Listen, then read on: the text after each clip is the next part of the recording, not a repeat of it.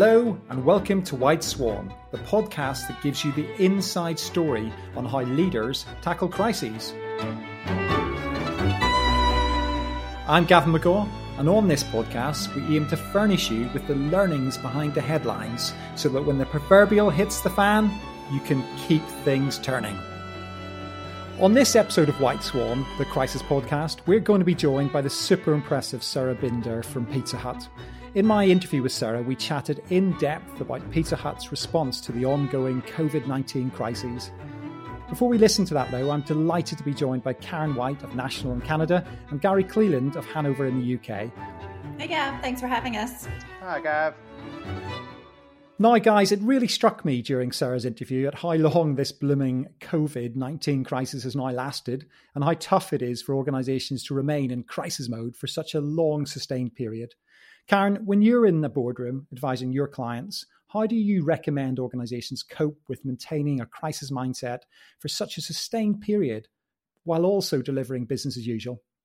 Yeah, I think there's some um, guiding principles that we often share with clients when we think about a sustained crisis. And the first is just being human and acknowledging the impact the crisis has had on your company you know the mindset of your customers and your employees and really communicating with empathy and keeping people informed you know throughout this crisis. A lot of organizations have established channels in order to communicate with their audiences. So keeping stakeholders and people updated as a result of the pandemic whether it's changes to operations or new protocols that you've adopted.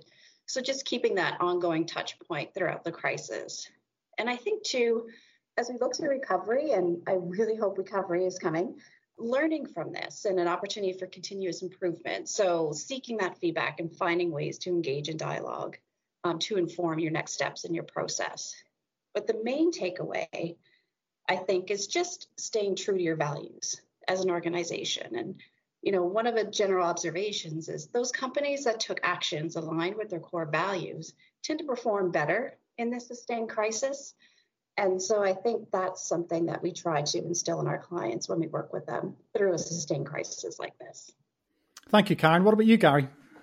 Well, I think it's important that organizations have systems in place to ensure that the team handling the crisis doesn't burn out. And I think that's not just in a sustained crisis like we've seen from COVID. Even a crisis that's going on 24 7 in multiple markets over the course of a week um, can lead to fatigue setting in, and that needs to be managed. And I think the key is how you set up your response protocol in the first place. And put simply, I think one of the things we often recommend to clients is you can't have one person or even one team necessarily handle the whole thing. What you need to put in place are A and B teams or, or more at times alternating the response to ensure that everybody has a chance to get some rest. Now, that's straightforward enough uh, but what becomes crucial in that situation, therefore, is the system that you have in place to capture decisions that have been made, who's executing those decisions, what the next steps are, uh, and what the deadlines are. And then what becomes very important is the handover between the two teams. And this is something that we tend to make a big deal of with the clients we're advising at the outset because it's not always something that people put enough time and effort to. And we now run crisis simulations Uh, you know, relatively regularly that are specifically designed to test repeatedly how A team hands over the crisis to the B team, how the B team then hands that back, particularly if they're operating in in different geographies, because I think that is what gives them the ability to make sure that there is always focus on the issue at hand, but that the people who are taking the important decisions are also getting the chance to rest, to recalibrate, and to focus on the other things that they have to do. I think it's a really good point. And often we see one of the barriers to that happening is actually egos at the top of the organization.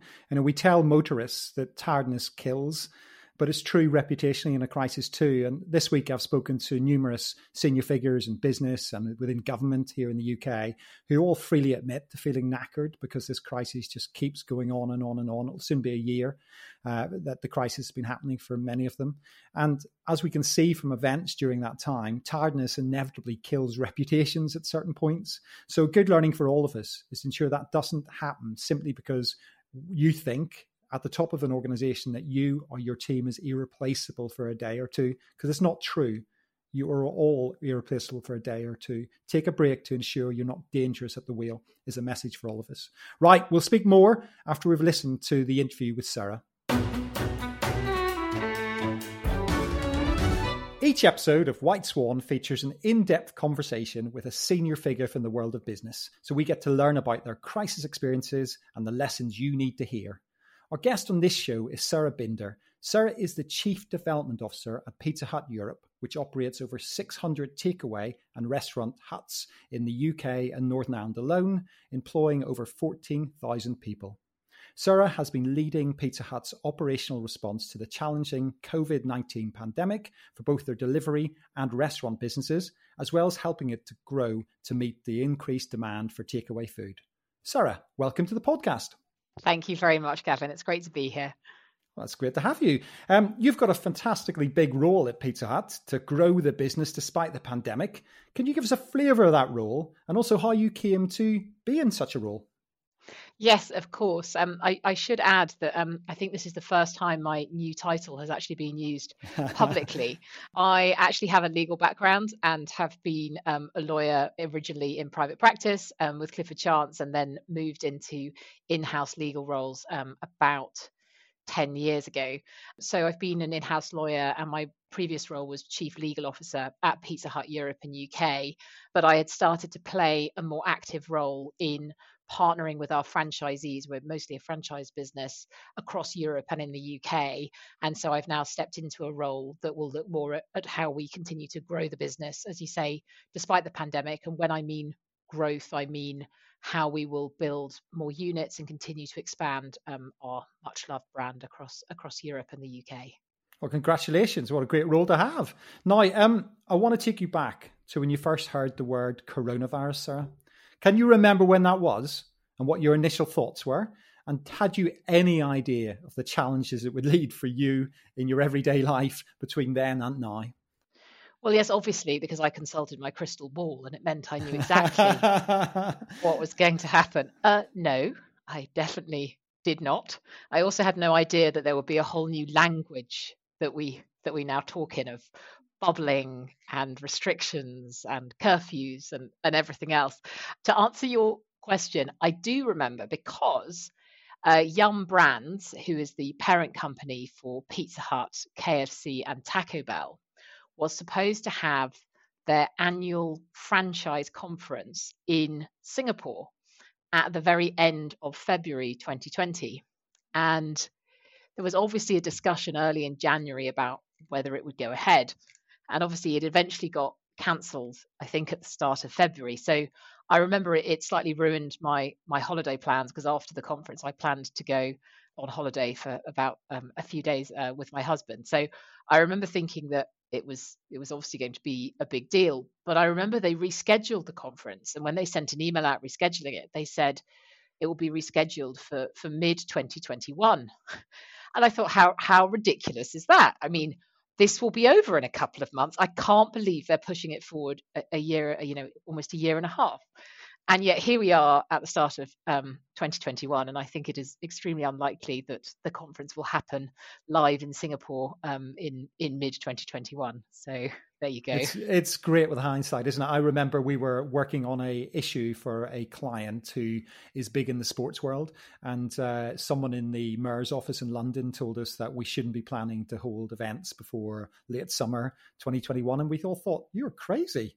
You're mad, but actually, it's now looking like very sensible.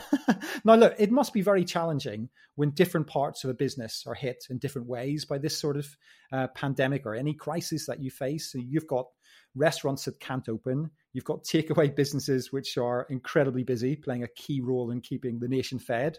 How do you juggle things in a crisis to prioritize accordingly? It's a very good question. One of the things that I always try and check myself, and even having been at at Yum Brands at Pizza Hut for for nearly three years, is I always try and ask myself, what hat am I wearing? Because because we have so many different parts of the business and so many operating models in the business. So we actually have three. We have businesses that we own ourselves. So we own um, about 30 delivery units ourselves that we run and manage. So those are our equity business where we are just like a restaurant owner.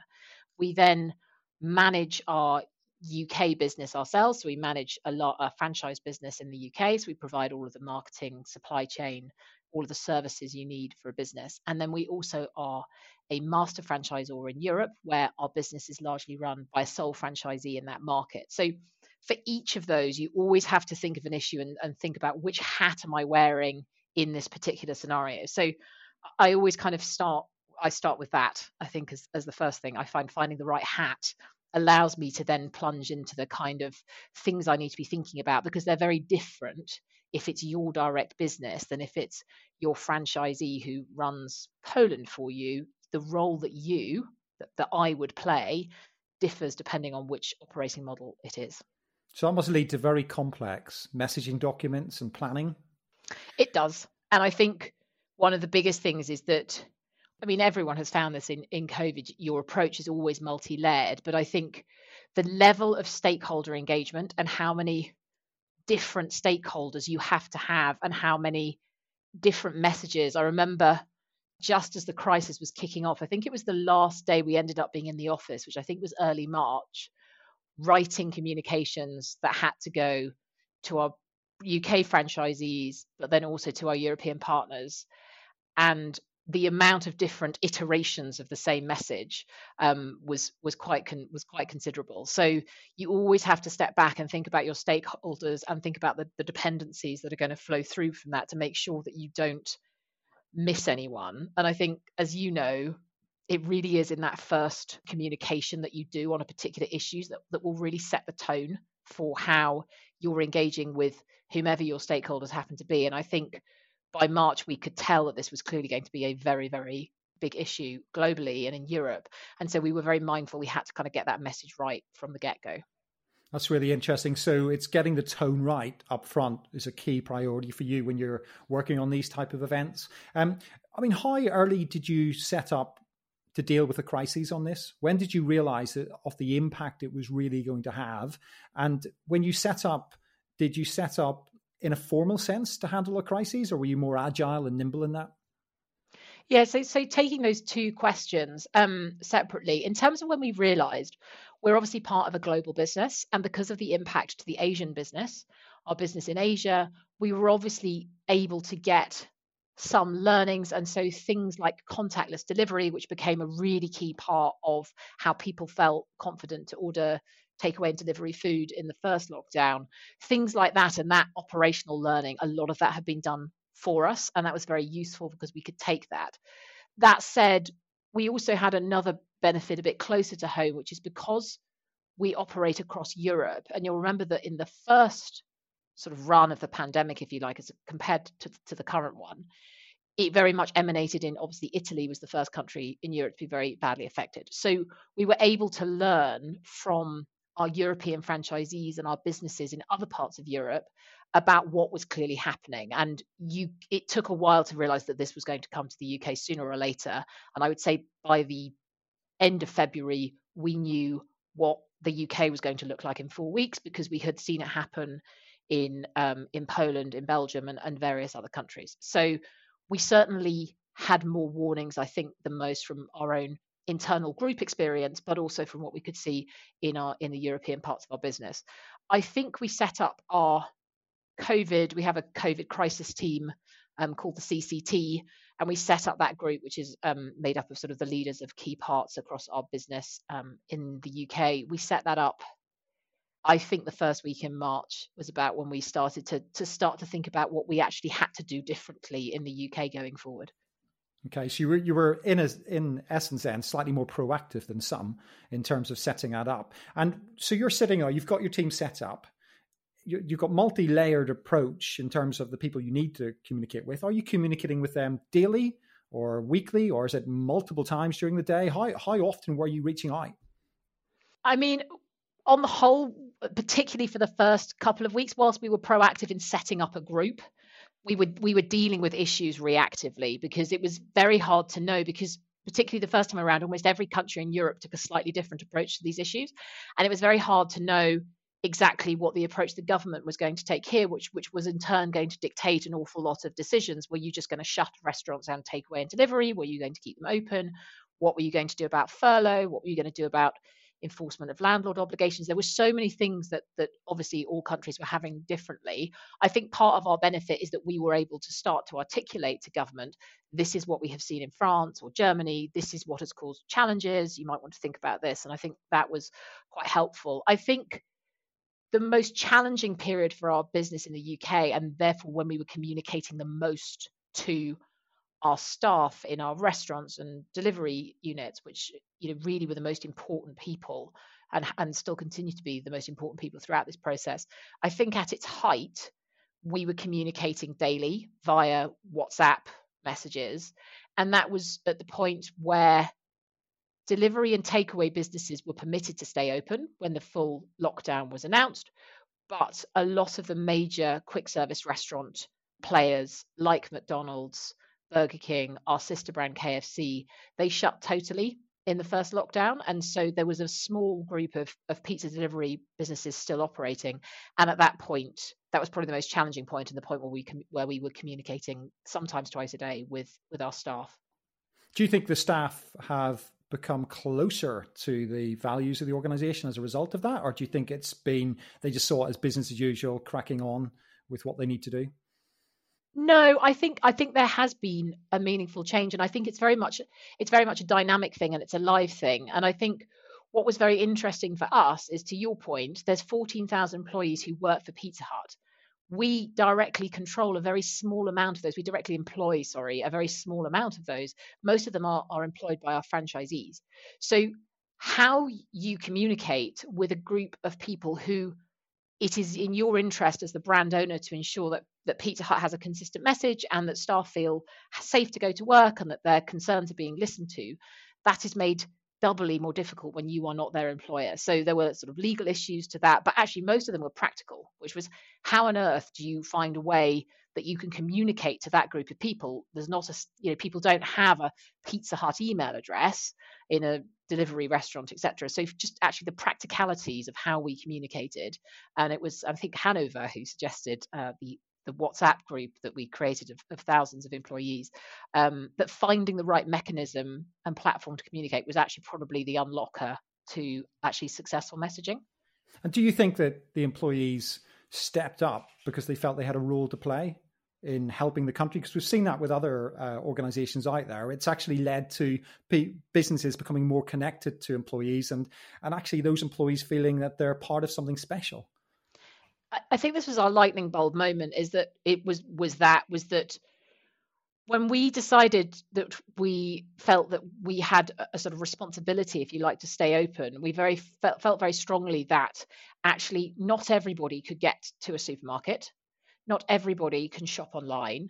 If you think back to March, this is when the government was responsible for organising food packages for all of the millions of vulnerable people. There was a real concern for a couple of weeks about access to food and availability to food. And there are a surprising amount of people who, whether it's for disability or whether it's for any number of reasons, aren't able to cook. And they do rely on hot takeaway food that's either delivered to them or that they can collect. And so we had a number of messages and letters that we got from customers who really were relying on businesses like ours during those early days of the pandemic when actually access to food was complicated. And so we did feel that we had a responsibility to do so. The government was very clear that they didn't want these businesses to close if it was possible to keep them open.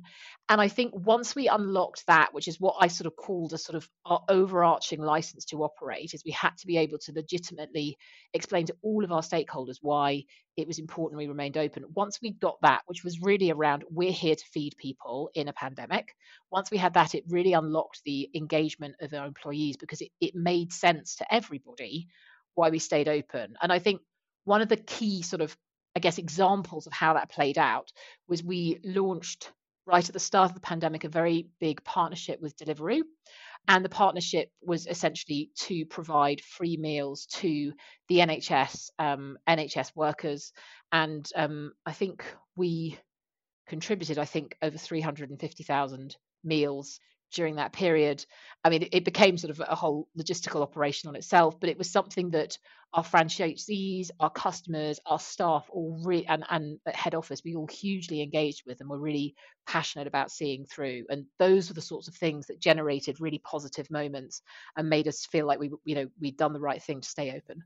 I can imagine this has been an incredibly busy period that we're talking about here. And when you're trying to stay on top of all the issues, and as you said, react to them uh, as you need to, whether that's employees, whether it's franchisees, whether it's media, whether it's political stakeholders, how do you keep the business as usual elements in play despite all of that? Because 2020 was due to be a big year anyway for businesses like yourselves. You know, you've Brexit and all the continuing challenges on food sourcing. Uh, you have all the normal public health arguments which are in play.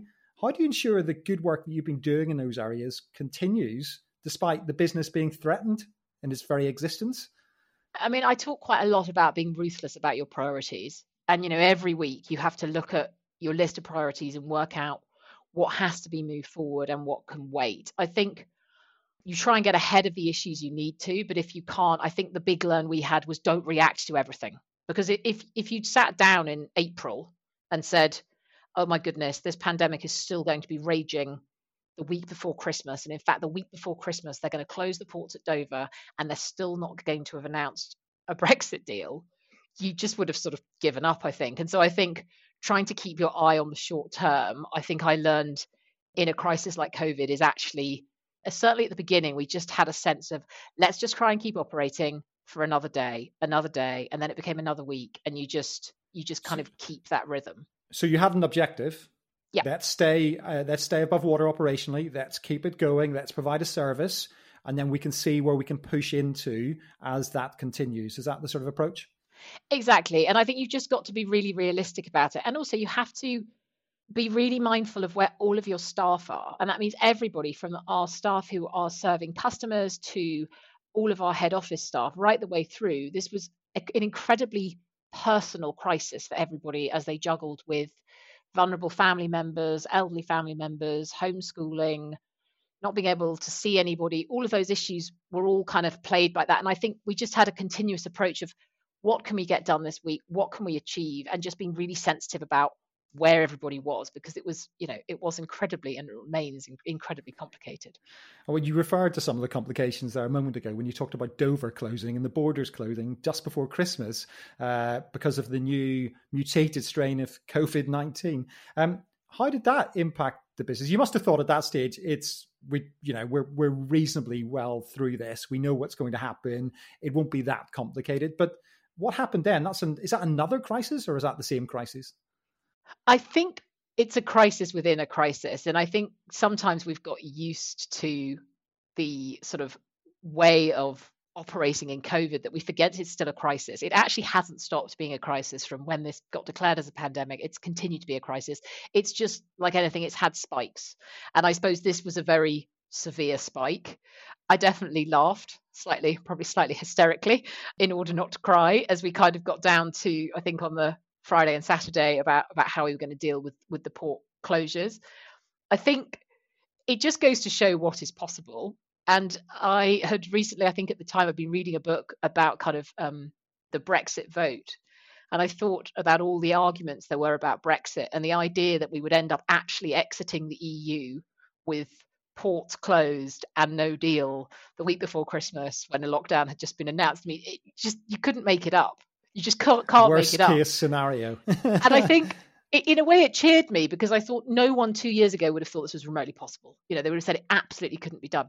And of course, actually, it was done, and it was done in on the whole. Yes, it was difficult. Yes, it was complicated. Not everything went to plan that week. But I think one thing I would say is I think the partnership that certainly the food industry, and I mean the whole industry end to end, and government has built up over this pandemic has been quite extraordinary. And I think, you know, hats off to the government and particularly DEFRA who've led this effort to make sure that food is accessible and that food is available. And they were good from continuously focusing us not just on COVID, but thinking about Brexit for a long time going into December 2020. So I think all of those things made it manageable, but also the public has a perception now that businesses are finding life difficult, that it's complicated. So look, if you can't get your favorite pizza because you know we haven't got enough pineapple toppings that have been flown in from the continent, well, then we'll just have to nod off a pineapple for a couple of weeks while we do. So I think it has probably given rise to a greater sort of deal of pragmatism around consumers around what they can expect. And I think people are sympathetic to that.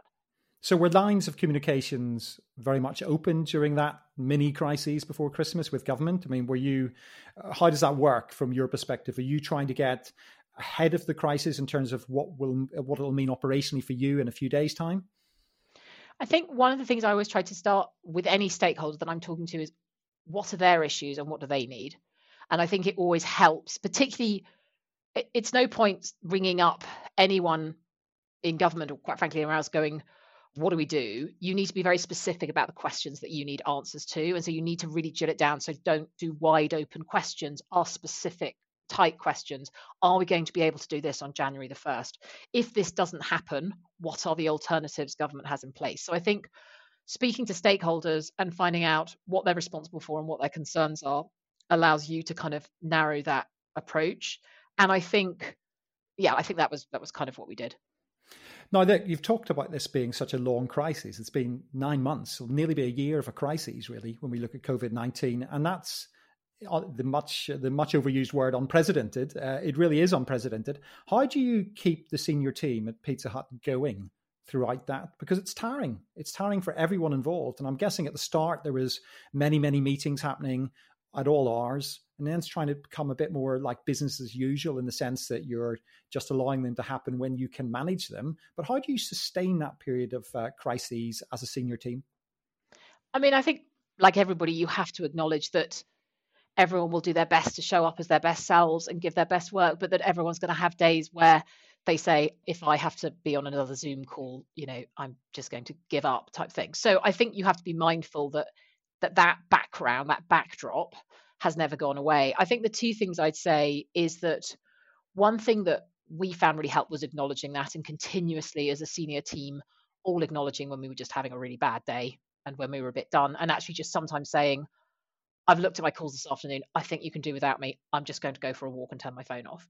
I think the other thing that we, I certainly learned is I'm not bad at communicating. I'm not always good as, as communicating the thinking behind why I'm communicating something. And I think a big learn for all of us as senior leaders and actually how we communicated effectively across a very large amount of employees was explaining why you're doing something explaining what you're doing is actually the if you want people to understand what you're doing you need to explain why you're doing it and that was a real unlock the thinking behind a decision or a proposal was, I think, quite important. And it allows you to make it much more human. The reason we are doing this is because we're concerned about A, B, or C. And, and then I find people buy into things much better. That's really interesting. So that why is important for just grabbing people and bringing them with you. And what sort of qualities do you look for in the team around you in a crisis, Sarah? Um, definitely an ability to just muck in and just do what has to be done. I mean, there were lots of different people in our business who ended up doing totally different jobs for three or four months because what they had typically done, like maybe being responsible for reviewing construction plans for building sites in Europe, was no longer directly relevant. And we had people rolling up their sleeves to run our partnership with the NHS, which required a huge amount of logistical co- coordination. So you've got to just be prepared to sort of, I think, operate up and down your normal kind of level. We had lots of senior people who would write hundreds of press releases, not press releases, but you know, comms to staff and things like that. And I think an element to accept that 80% is is is a really good outcome. 80%, that's great. You're not trying to hit 100. So it's just sort of a level of pragmatism and, and a lot of common sense. I'll probably say sort of, you know, being prepared to flex, being pragmatic, they're probably the most important things. And when you need to get away from it, you talked about turning off the phone and going for a walk. Is that your go to place when you need just to clear the head and take a moment away from it all in a crisis? I'd really like to say I, would come up with some really innovative, like cool thing that I that I took up. Um, do you know what though? I never drank coffee. I had literally got through my entire life without drinking coffee, and I now definitely need at least two cups of coffee a day. Oh, no, so, you've given so in my coffee. thing was I basically became a, coffee addict. I'm not a coffee snob though. I've clearly got a long way to go on on the whole coffee journey. I'm quite a newbie really to the whole coffee world, but um, yeah, I think I took up coffee basically. Oh wow, you've become one of those coffee people. That's really interesting. Most people turn to tea in a crisis, so it's interesting you've gone full on in with the coffee. Might maybe experience the crisis you've been facing. Now, um, what's next for you now? You've got a job to grow the organization despite the environment that you face. I know you've got over two and a half thousand new positions you're recruiting in the Britain at present.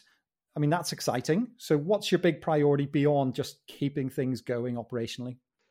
I think that there are a couple. I think that Pizza Hut in the UK has, I think, demonstrated that we have a quite a fundamental role to play in our local communities.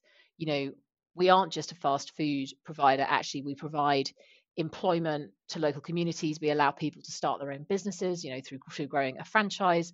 We provide a huge amount of opportunities within our businesses to grow to grow your career in your business. And I think we really could see that we played an important role um, in in the community and, and particularly during the crisis. And I think the other thing that was that is really important is that we engage fully in the discussions around the obesity crisis in the UK. There is an obesity crisis in the UK, and Pizza Hut wants to be part of understanding how we partner with government to a solution. And those aren't just just words; those are something we genuinely believe that we need to do. And I think we realise that partnerships with government, with your employees, with your customers, that this continuous dialogue and sort of talking more really was something as at Pizza Hut a year ago we did very little of. We didn't have a huge amount of external engagement, and now I think we do. So I think it, the overall thing is about talking about Pizza Hut and the role we play in the community more, and, and expanding that out as a business who really wants to grow responsibly and sustainably um, in the UK and, and elsewhere. So that's really interesting. You, you feel there's been a real learning there in terms of something that's come from the crises, which is going to help you make the business more resilient going forward? Yes, I definitely do. I think it did make the business resilient. I think we were perhaps unusual though in that we saw both sides of this coin. So because we have a restaurant business and a delivery business, we've obviously seen our restaurant business that is run by um, by one of a, a master franchisee who runs the restaurant business. We've obviously seen the real pain in that business that has been put together and built up and operated very well over many years. Obviously, having to go through through a CVA um, last autumn, along with many other um, hospitality businesses. But we've also seen the real interest in the delivery model and the takeaway model, and also supporting franchisees who saw significant growth there and, and sort of the pressures that that put on their operation, how we supported them through that. So I think we've seen both sides of this crisis, which I think puts us in a good position to be able to talk about what we can see is going to need to happen in the way forward, particularly in the UK. And I think the agenda is quite long in terms of whether it's resolving business rates, high street issues, those types of problems. They're not going anywhere, and the crisis has probably brought those to the fore that they will also need to be tackled next year as well. That's a good segue to my final question. So, um, you're sitting here in January 2021. Where do you think we're going to be at the end of uh, 2021? Put your Mystic Meg hat on. I think that it will feel staggeringly different. And the way that I have certainly approached the start of this new year has been to say it's the fifth quarter of 2020 instead of the first quarter of 2021, which I'm not pretending isn't partly avoiding 2021. But I think it will feel like a year of growth. Businesses will reopen. What's obvious is that through sort of corporate spending, consumer spending that's going to be unleashed, I think everybody wants to go and meet their friends in a restaurant or in a pub. They want to be able to go and do exercise. They want to go to the theatre. They really want to do all those things. And whilst it's obviously an incredibly painful and sort of traumatic time for everybody, you can see there's going to be huge unleashing of a lot of this once the economy opens back up. And I think that's really exciting. That's a great way to uh, finish this interview, uh, Sarah. Thank you so much uh, for taking the time to join us today and for talking us through how you dealt with the unprecedented COVID crisis in such an accomplished manner. Well done to you and your team uh, for getting through it. Thanks so much, Gavin. Cheers. Bye. Thanks, Sarah. Now, I find that chat with Sarah illuminating. I'm joined again by Karen White of National in Canada and Gary Cleland of Hanover in the UK to talk about what we've just heard. So it's very clear that Sarah is incredibly well connected with the key stakeholder groups that Pizza Hut needs across Europe. She talked about picking up the phone to get information that enabled her to guide operational decisions when it mattered most. That really struck me as it feels we don't talk about the importance of good relationships and contacts in a crisis as much as we maybe should. How important are such relationships, Gary? Well, they are crucial. Um, and the reason why is that one thing you want to be able to do as far as you can in a crisis is limit the threats to your ability to operate as a business. And in a lot of circumstances, those threats emerge from elsewhere, um, either from policymakers or from regulators.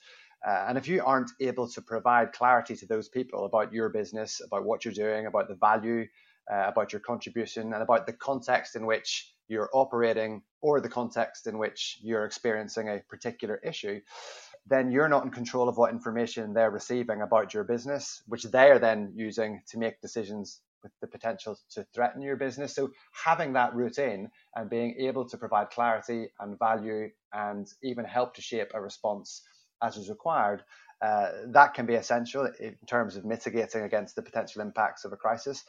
It's important, I think, to recognize that these are not relationships that you want to develop in the midst of a crisis. I mean, we've talked before, the three of us, about uh, how you don't want to be picking up a phone to a journalist uh, necessarily for the first time whenever uh, your organization is in the spotlight. And it's the same about this wider context. It's about creating a network over time uh, and then showing value to that network over that time. Uh, and I think most smart communicators ensure that they have that network or they're building it or they have an agency in place with that network and that they're active and engaged with it all of the time so that they're able to pick up the phone uh, whenever they're in trouble. What about you, Karen? Do you agree? Yeah, I agree. Building a relationship in the time of crisis is definitely much more challenging. And I think, you know, a key success factor in a crisis response is just having a clear understanding of who your stakeholders are, what's important to them, and what is it that they need to hear from you. And the importance of nurturing that relationship over time, exactly like Gary said. And so for us, what does that look like if we're counseling a client? You know keeping them updated on developments and milestones in your company and your organization inviting them to company events if you're hosting events or um, webinars. Sharing stories or content or information that you know will be of interest. And it doesn't always have to be work related. You know i was thinking of this example. I was talking to someone at an event. He shared that his son um, was obsessed with um, hummingbirds and was doing a class project on hummingbirds. And so I came across this great video of a mama hummingbird feeding her babies. And so I shared that video with him and he was very appreciative. And it just showed like, oh, she was engaged, she was listening, she was very interested in the conversation. And so um, you know, we've stayed in touch over time. So I think, you know, maintaining those relationships with stakeholders that have an interest or a stake in your business not just in times of crisis, will help build that trust and confidence in a response if you do find yourself in a difficult spot.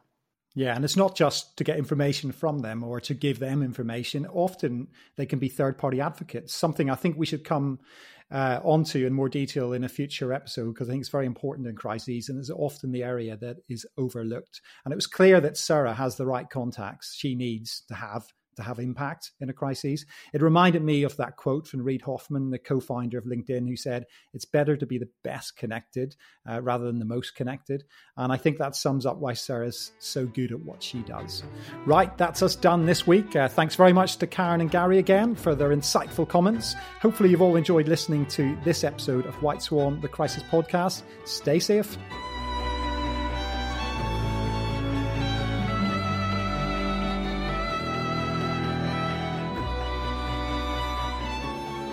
Swan is brought to you by Hanover Communications and its Global Crisis Network. To find out more, please visit hanovercomms.com. That's Hanover, H A N O V E R, comms, C O M M S.com.